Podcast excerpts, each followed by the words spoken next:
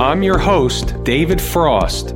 This is my strategic forecast where you get common sense market analysis.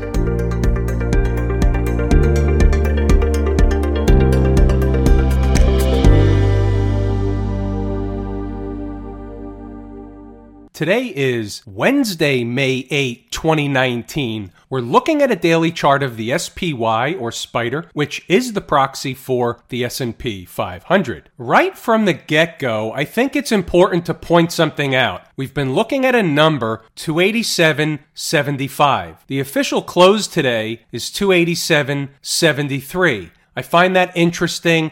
I don't think there are any accidents or coincidences in the market I think the market's at a very, very critical point right here, right now. We're going to get into a lot more about what the expectations are, or at least what my expectations are, based on a couple of different scenarios. We're going to get into all that, unpack the whole thing in this video, and we're going to answer the question that's on everybody's mind right now is the market going to make new highs or is the market toast. What's obvious also right now and in the forefront, right? It's on the table right now is everything is hinging on China. Air quotes. And the reason I use the air quotes is because we were in the zone where the market was scheduled for a turn. Whether it was two weeks ago or two weeks from now, we didn't know exactly when it was going to come, but we were on the lookout. We were looking for a high, were we not? Okay, so maybe we have a high, maybe we don't. We have to be somewhat cautious. There are traders, obviously, short against the high for May 1st. That's fine. But what's on the docket going forward? Well, we have a couple of different things going on. Every time the market breathes in one direction or another as it relates to China, the market seems to whip around. That's as a result of an increase in volatility. So when we get an expansion of volatility, the range expands. We get range expansion in the market, in stocks, in just about everything. So the intraday ranges are wider and therefore we get larger swings in both directions. I remind traders of this that are inside the numbers members each and every morning and we look at what are the important numbers not only for the day, but during the day, we'll update what are the important numbers, what is the intraday bogey, what is the intraday pivot. We had that today. It seemed to work out just fine. All of a sudden, mysteriously, at the end of the day, the market drops down to what was the intraday pivot. Important that we close hourly above that and daily above that to keep things going in the northern direction. That's why I say we're at a very, very critical point right here, right now in the market. Well, let me go further and let me explain a couple of other things that are also on the docket. Before I do that, let me pause and thank everybody for participating and posting comments underneath the video every night. I love the interaction, and you know I especially love the banter back and forth. In addition, if it's worthy, but only if it's worthy, hit the thumbs up button on the video and share the video with anybody that you think can benefit from this information. Back to business. What else is on the docket? Well, we have a couple of big IPOs on the docket, namely Uber. There's a chance they could scratch Uber. Let me explain how I'm looking at Uber. And at the point in which I'm making this video, I have no idea whether they did or did not scratch Uber. As far as I know, Uber is still scheduled to be released to the open market on Friday. The IPO is Friday. Now, here's my take on that situation. Let's say Uber gets scratched. I think that impacts the market in a negative way. It's not that the market is hinged on Uber. However, it's viewed as a negative event. It gets thrown into the pot of negative events. What has to happen for them to release Uber? Well, at a bare minimum, they got to keep the market where it is or slightly higher. So maybe the market's slightly higher tomorrow. Maybe it's much higher tomorrow leading into Friday. We don't know that. What we do know is that they can send the market higher. Let's say they get the market over and above the 20 period moving average for argument's sake, over 291 for right now. And they begin closing hourly, and then all of a sudden the day closes above 291 all of a sudden things aren't so bad. Things don't look so bearish any longer. So I'm watching that 20 period moving average tomorrow. The 20 period moving average doesn't have as much meaning to me as it does because we've been back and forth through it it doesn't have as much meaning as it normally would if we were coming into it, for example, for the first time, right? We don't necessarily love sloppy seconds, nor do we love third, fourth, or fifth. Nevertheless, I think the 20 period moving average does hold some weight. Why? Also, it's above the high from yesterday. So there's a couple of reasons why I'm interested in that 291 price tag. But let's talk about a couple of other things that are going on. If we're going to talk about Uber, why don't we talk about Lyft? So Lyft doesn't look so good. It's not necessarily getting a lift. So this is telling me something different. This is telling me that Uber's going to be a scratch. And this got hammered, I believe, into the end of the day. Wasn't really watching it closely all day. Yeah, this got hammered into the end of the day. That's indicative of the stock trying to tell us something else is going on. I don't know if I'm right, but if I look at Lyft and I look at the activity that the stock had being down 10% today over 6 bucks at new lows, new closing lows, recent IPO, same industry, really the same company as Uber. It's not the same company, but they're competitor to Uber.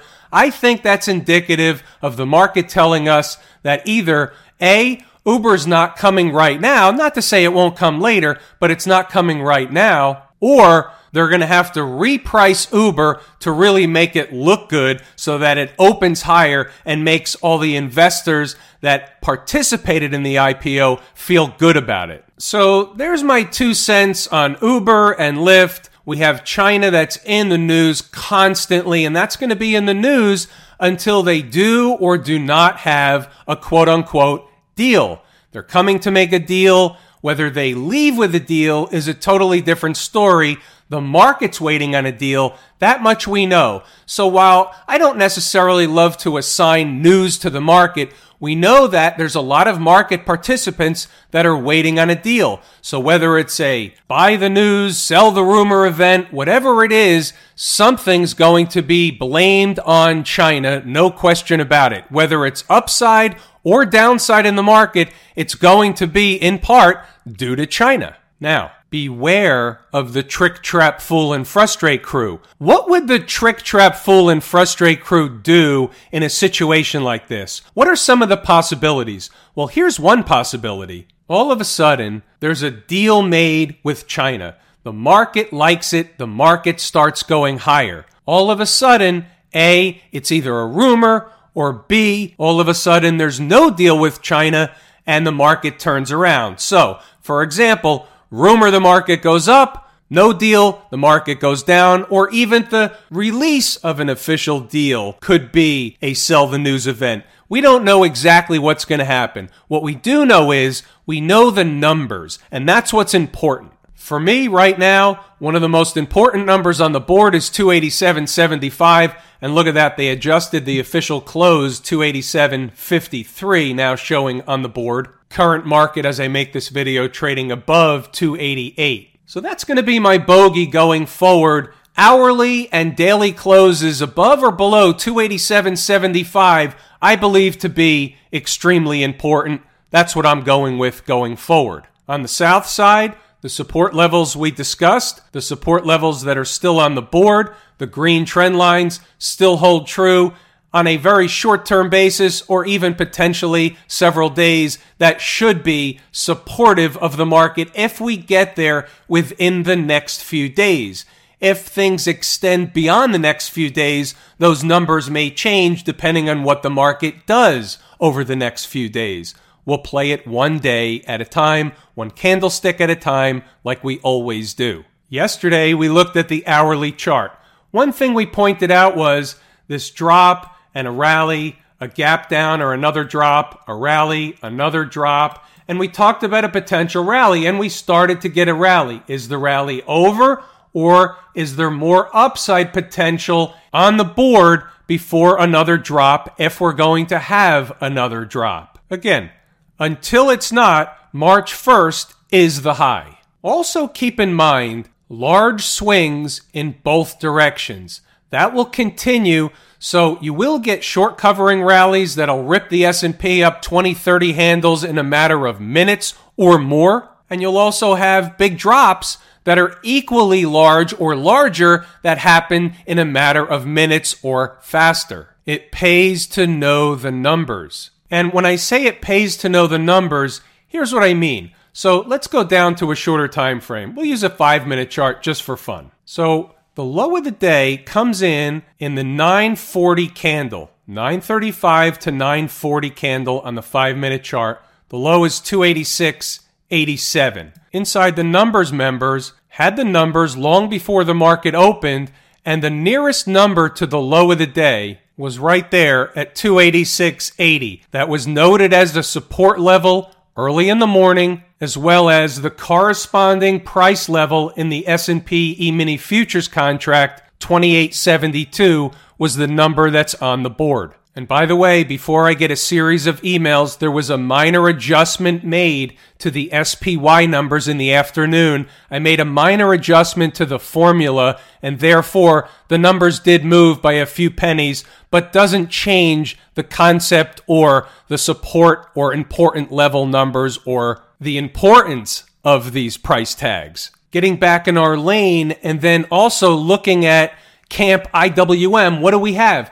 We have a market that is again underperforming, not by a whole lot, right? We had a big day yesterday. All the markets were down large yesterday, so they were down a touch today at the end of the day, even though they tried to rally the majority of the afternoon, they gave it up at the end of the day. Well, the IWM was certainly underperforming for the most part all day long. Is it a sign? Is it failing? Now we're again below the 20 period moving average after riding up the 20 period moving average for the last few weeks. So we'll see if we have to come in and below the next set of moving averages. That's going to be a very negative. If we close below those moving averages, look out below. Other markets will be falling.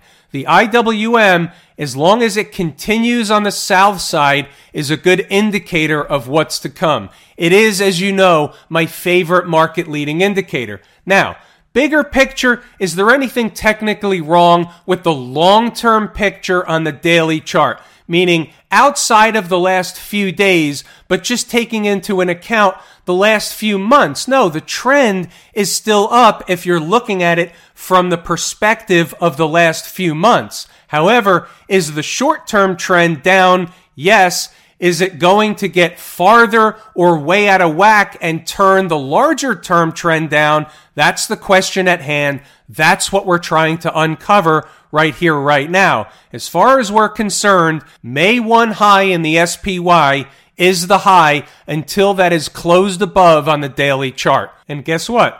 The high on the IWM chart happens to be from the 6th of May. That high is 161.11. So if we had some kind of magical turnaround and began getting above that high, then you know what's happening or about to happen in the other markets. These markets are not going to diverge by very much for very long. The IWM, the Qs, the Spider, the S&P, the Dow, all the markets across the board are really going to trade in tandem. They're going to trade together for the most part. Not every day, all day, but if we're going to trend, they're going to be trending together. That's not rocket science, and I'm not trying to be Captain Obvious. I'm just saying. Here's another thing I'm saying. This hourly chart doesn't look so hot. Unless this gets going, you're going to start discussing, or I'm going to start discussing, a symmetrical move in the IWM on this hourly chart or more.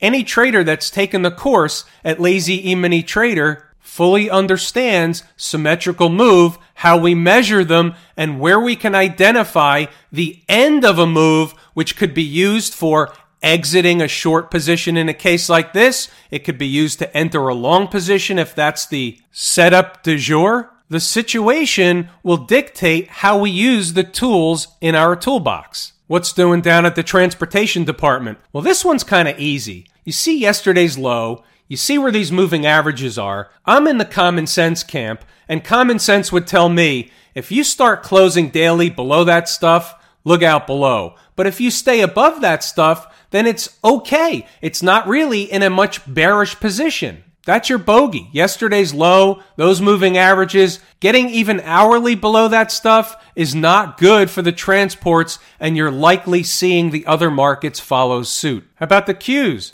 This is it for the Qs. This is an important price level right here. You can see where the Qs spent a lot of time bantering back and forth, kind of creeping higher, and then they finally broke out. What did we do? We came back to test that same area and it has to hold. If it holds, this could be a reset and we can have some higher prices coming in the Qs. Higher prices from out in Silicon Valley. What if it doesn't hold? If it doesn't hold, you have some business on the downside where you have some gaps that will get filled. It's just a matter of which one and when or how many will we go to the gap window? Will we fill the first gap? Will we come up short, fill the second gap? Those gaps will get filled eventually. It's a matter of are we breaking now or is there one more rally and then a break? And that's the way I see it until and unless we close above these highs. That's the schematic. Financial district, they're holding on. It's really the same story. We're into that last breakout area or the area we broke out from. It's got to hold. If it doesn't hold, they open up the trapdoor a little bit and they have to come into those moving averages, fill the gap. That's just the way it works. Doesn't happen all in one shot, doesn't happen all in five minutes. But if you've been here for any length of time whatsoever, You've seen this stuff over and over and over again. That's why I call it common sense market analysis. We look at the charts, what the chart looks like, and we see the same thing happen over and over and over again. Doesn't matter whether we're looking at a daily chart, an hourly chart, a 10 minute chart, makes no difference. The same stuff happens on all charts all the time. And that's what I teach in the course at Lazy E-mini Trader. How to identify all this stuff and how to use it to your advantage. All right, sorry, I got carried away back in the lane. Net net, financials are holding on. Can they pop back above the 20 period moving average? We'll see. They're teetering. I think a lot of the markets are teetering. And remember, when they're teetering, it's not necessarily always so hard to kill a bull. That's not my term. That's an old Wall Street term that's been around a long, long time. So you just have to keep it in the back of your mind that you do get these quick, hot, short covering rallies, also known as the rip your face off rally. Doesn't always mean the market's repaired, but those will happen in a bear market frequently. I'm not saying we're in a bear market just yet. I'm just saying the SMH. Add this one to the teetering bucket. Where are we teetering? Well, you can see right here. The market spent some time bantering back and forth. We broke out. How many times have I done this? It happens all the time. We came back to test the breakout area. If it holds, we can go this way. If it breaks, we have to fill the gap at least here, and that's a 50 period moving average just above that. There's another gap down here. There's a gap here. So it all depends. And then, by the way, look at these moving averages. There's a big pivot down here. I mean, this is big stuff. We talked about a hundred the other day. I'm not saying tomorrow or in the next day or two. I'm just saying if the market's declining and you're looking at a specific market, such as the SMH, you need to know the numbers. You always need to know your numbers. Doesn't matter whether we're in business selling widgets or we're talking about the market or we're in math class, whatever it is, we always have to know our numbers. Isn't math essentially the foundation for everything? And I'm not asking because I want a yes or no answer. The answer is yes, it is. And therefore, why wouldn't it be the foundation for the market? It would, and it is. What's going on in the bond market these days? I think it's worth a look. So the daily chart, as you can see, is above all the moving averages but we can see a couple of things. My eye is immediately drawn to a high and a potential lower high. Is that happening? And are we going lower in the bond market? And we're looking at the chart of TLT. This represents essentially what's called the long bond. So in here is 20 to 30 year treasury bonds. This is the price of bonds, and yields would be the opposite direction. So if you flip this chart 180 degrees upside down, that would be the yield chart of the long bond or the long-term yield, essentially the 30-year treasury yield. So that's item number one on the TLT. But item number two is we're above all the moving averages. So is it bullish or are we making a lower high? Well, it's not definitive and I can make a case both ways. So when we can do that, A, we do nothing on the first hand, and on the second hand, we can look farther and see what we have on more charts. Here, we go to the weekly chart and I see something a little bit different. I see more of a bullish picture than I see a potential for a lower high. So on the weekly chart, to me, I can simply make a case that this is stair stepping its way higher and being above all these moving averages is trying to work its way higher yet again, trying to break out to higher prices. If that's the case in TLT, meaning the price of bonds is going higher, what would that mean for the price of yield? Let's find out. Here's the 30 year yield. So what does this chart look like? This is a weekly chart and you can see we're the opposite direction. We're below all the moving averages, or at least threatening to be below all the moving averages, not quite below the 200 period moving average on the weekly just yet. But if in fact this is a bearish chart and yields are going lower and the price of bonds are going higher, A, two things are going on. What happened to all the people saying that yields are going to skyrocket? I think they will and are longer term, but right here in front of us on a short term basis, it looks like yields are going lower. What generally happens when yields are going lower? They're going lower for a reason. Why are they going lower? Are they going lower because money is coming out of the stock market, running into the bond market? That's in theory. Where money runs, nobody knows. But that's the type of thing that you hear on television when you see the price of yield falling or the actual yield falling, the price of the bond rising. You typically see the stock market declining simultaneously if that's going on in a significant, extreme way. If we're seeing significantly lower yields in the short term, my guess is it's coming along with lower stock prices. As long as the TLT stays weekly above 122, I'm okay with a long position in TLT. Closing weekly below 122, and I might not be right right away, number one, or I might be flat out wrong, number two. So I wouldn't want to be around with weekly closes below 122. That's my take in the TLT at present. And with that, I'm going to give it a wrap here tonight. I'm David Frost, my strategic forecast. Thanks for tuning in for another episode of Common Sense Market Analysis.